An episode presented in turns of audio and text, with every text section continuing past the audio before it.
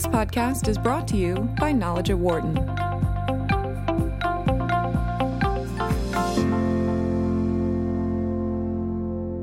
Late last year, the White House issued waivers allowing several big banks out from under punishment linked to the LIBOR scandal. Part of that is receiving a waiver that allows companies who have violated security statutes to still be able to manage some of those savings. The Trump administration did allow waivers between three and five years for some of those banks. Uh, where the trouble comes in is the documentation that President Trump owes $130 million to one of those banks, Deutsche Bank, from his personal business.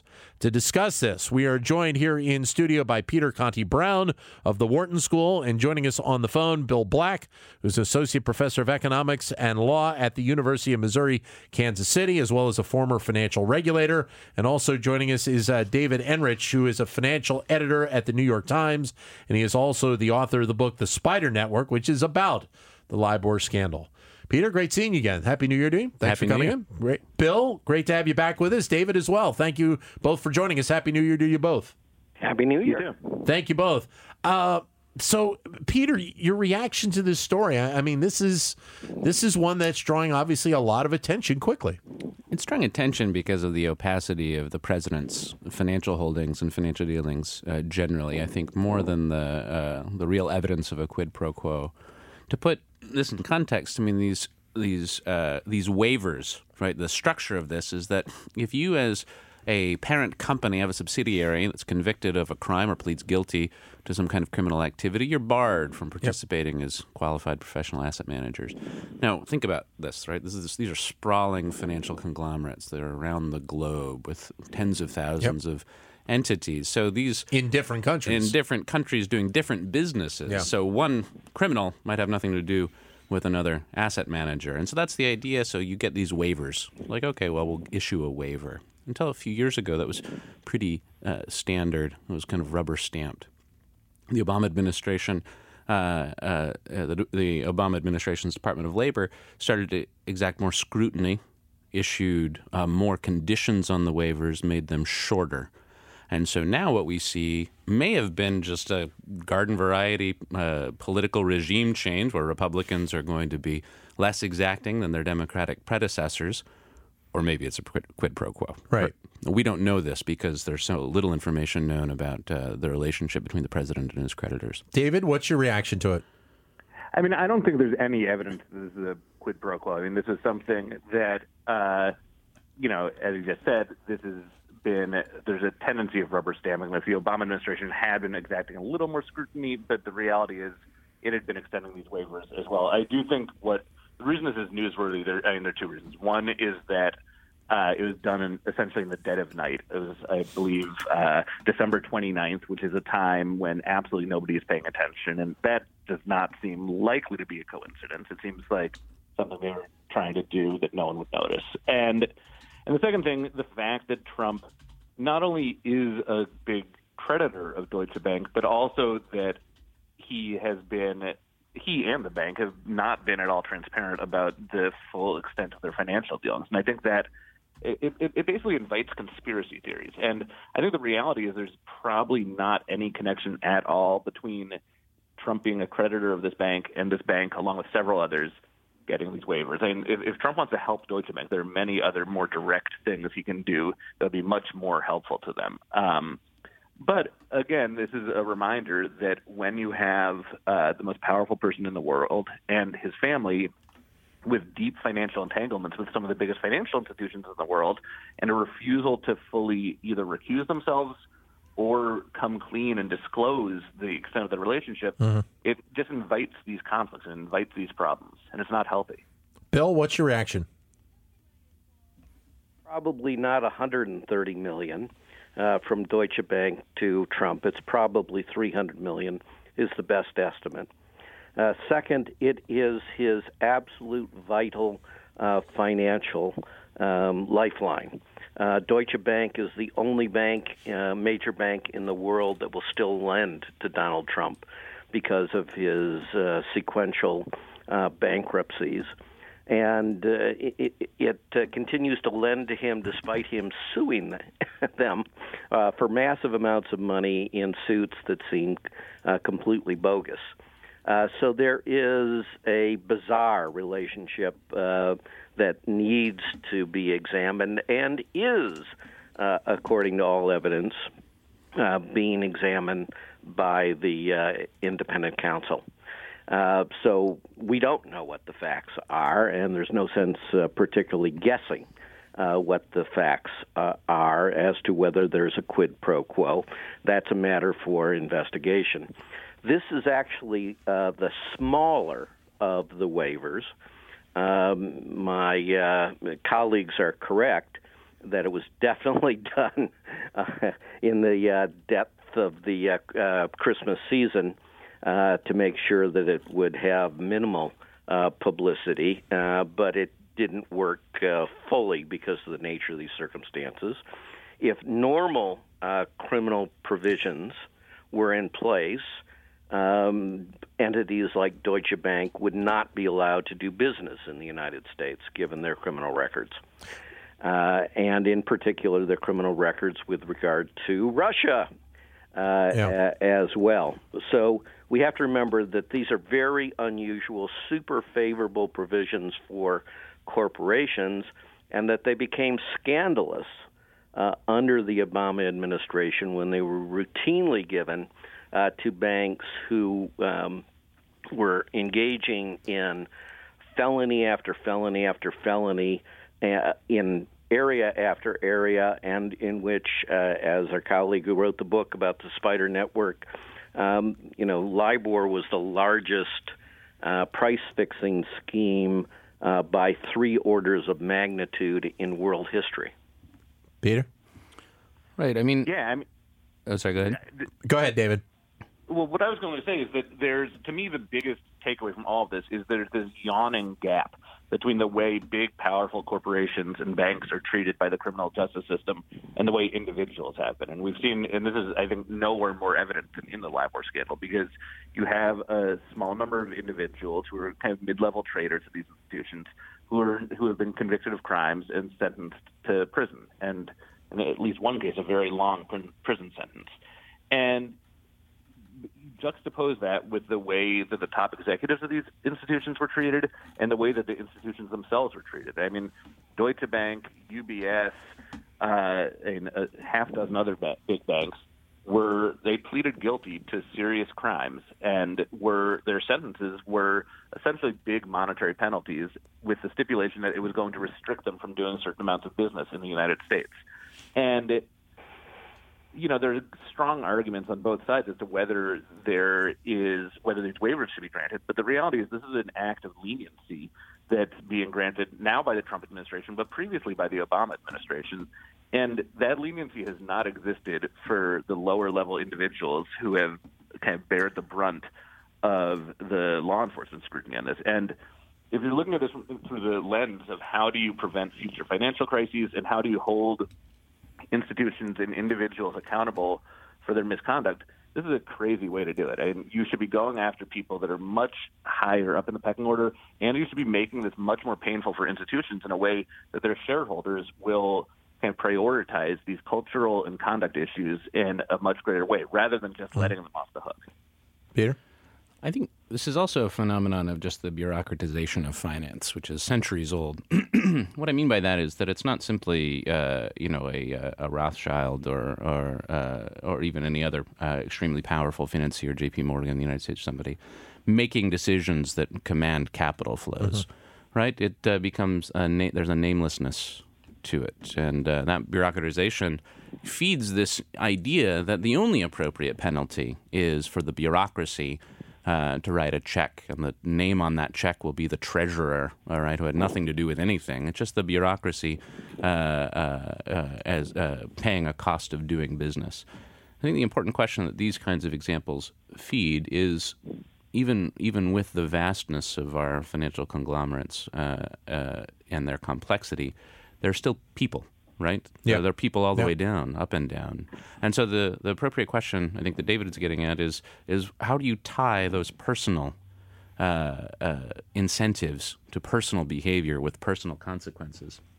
And the financial institutions will fight that tooth and nail because their argument is it's not personal, it's bureaucracy, right? Yeah. It's it's hurting, it's industry, and so if there's a problem here, then we'll we'll pay the fine and and move on.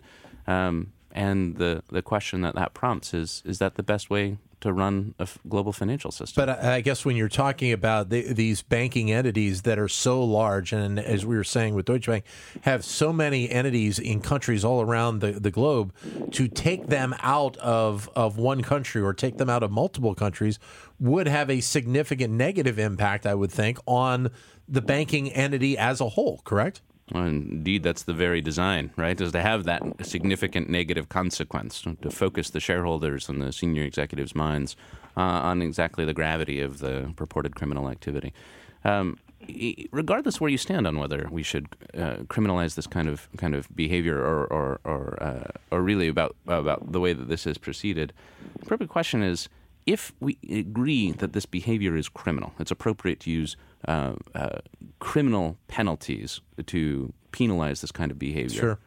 Then should it be such a fee-based system, right? Right. Uh, or should we create penalties that are that are better associated with with with criminality? And if the answer is no, we just feel really uncomfortable with that. We really feel uncomfortable. These are either too big to jail, or we don't want to criminalize this kind of activity.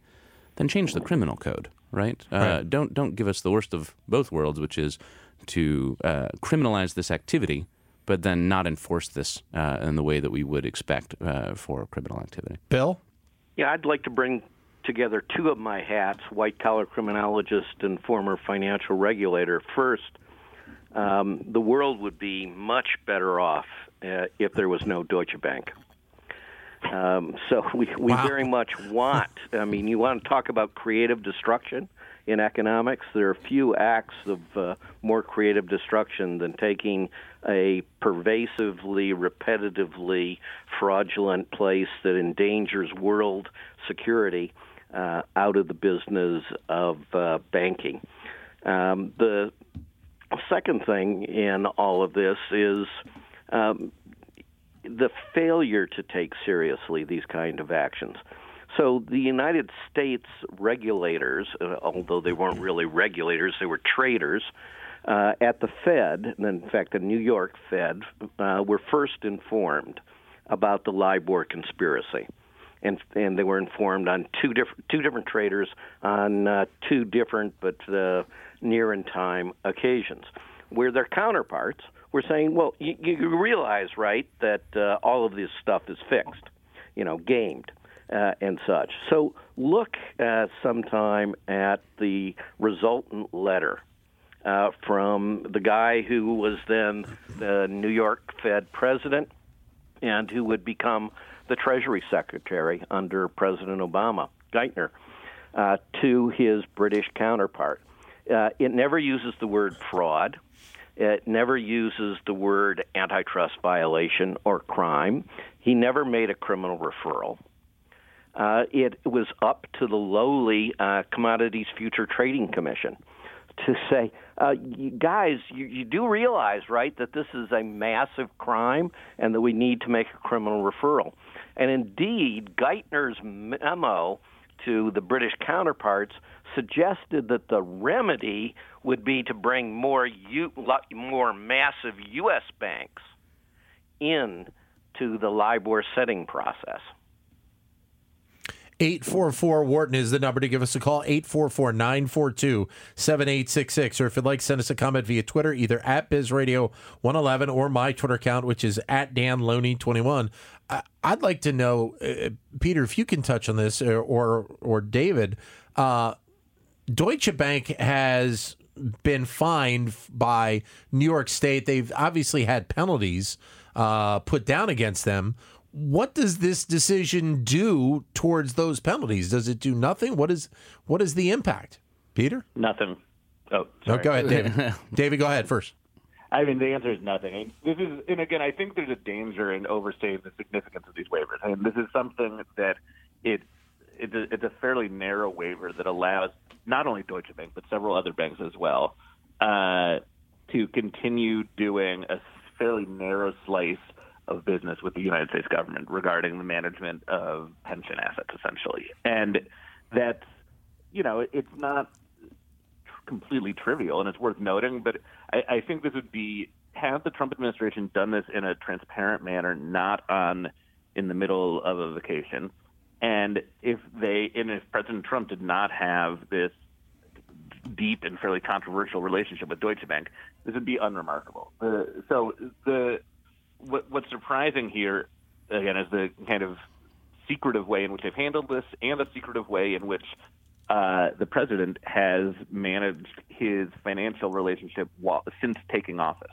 And those are, and Deutsche Bank is not going to be, the, the effect on Deutsche Bank's bottom line from this waiver is not only pretty minimal, but it's also probably smaller than the effect on the bottom line that this will have on the other banks that receive these waivers. So I, I do think that Deutsche Bank has become radioactive as a result of its lender of last resort status with the president and his family, and I think that's very understandable. But I, I, I think it's a little bit unfair to paint um, them as the single most evil financial institution or the single most screwed up financial institution in the world. And they're they've had a lot of problems, they've gotten in a lot of trouble, but so have a lot of other banks, including and most of the American banks, which received enormous bailouts and have received, you know, tens of billions of dollars in penalties for ripping off their mortgage customers and in some cases just yeah. making up accounts and finding millions of ways to screw people over. So I, I think it's sometimes convenient to point the finger at Deutsche Bank as this kind of the evil empire, but that ignores the some very significant problems that exist in the U.S. banking system as well. Peter? The place where I might disagree with the total irrelevance of this to other investigations is I think David is right that these run on parallel tracks. But one of the things that we're seeing out of New York, especially, is some real tension vis-a-vis the federal government within the uh, within the financial context. So not just on um, uh, money laundering, which was the New York investigation on uh, uh on Deutsche's connections to Russia, um, but in things just like uh, uh, charter switching and examinations that for you know foreign bank organizations that have state charters switching then to have national charters so that they can choose their supervisor. We've already seen an example of this. Uh, watching the news from inside the New York uh, Attorney General's office or their uh, uh, their their banking regulator's office and saying, well, now the feds are just falling down on the job. Right. I think David's right that that's unfair to say. Well, it's just about uh, special attention. I think that this isn't the stuff of conspiracy theory completely. I think there's enough smoke here to wonder if there's a fire. Not that right. there is a fire, but that certainly warrants further investigation.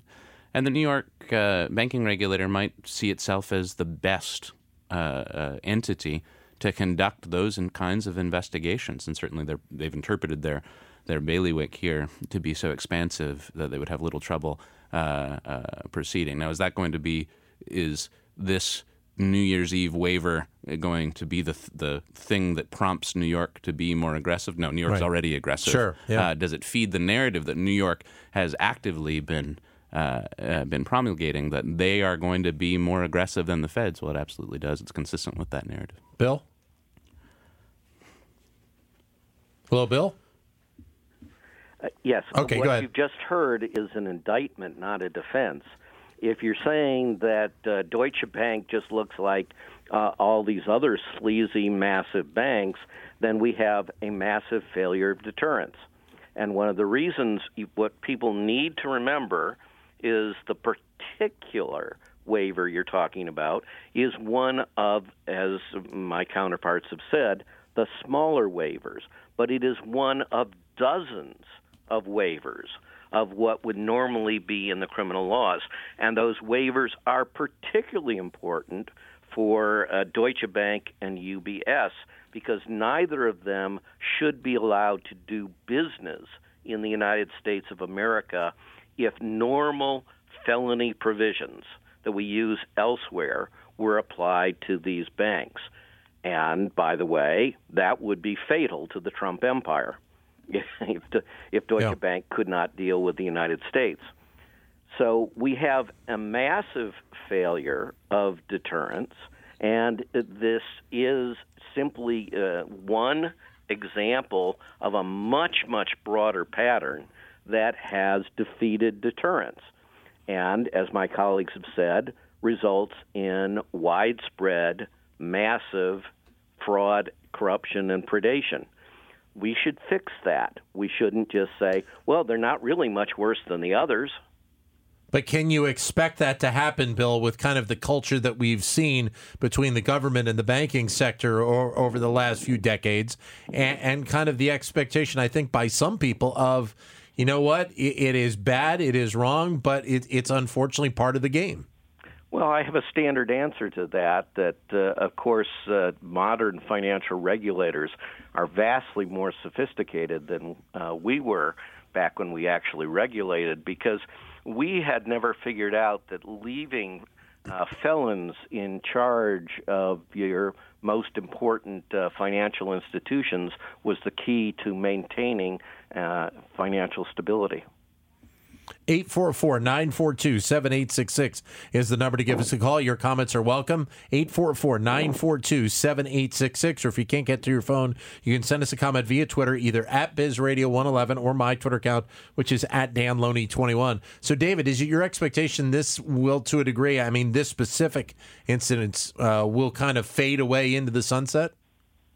Yeah, I think it'll fade away very quickly, actually. And I think it'll be quickly uh, subsumed by you know tomorrow's news or the next week's news on another step that regulators are taking to kind of loosen the reins on the big banks, and that that to me is the biggest story right now. Yeah. which is that there the pendulum has swung from in, in the years immediately following the crisis to being very zealous, arguably overzealous if you take the bank's opinions. Uh, but very tough regulation. Um, maybe not as tough as it could have been, but still much tougher than it had been in the past. And now that pendulum is swinging very quickly in the opposite direction. And Trump, for better or for worse, has surrounded himself by people whose backgrounds and ideologies are favor a much uh, more hands-off approach to regulating not just the financial system but many industries. And you know, you can argue. I think they're actually. It's it's easy to kind of slide into demagoguery here. And I think the reality is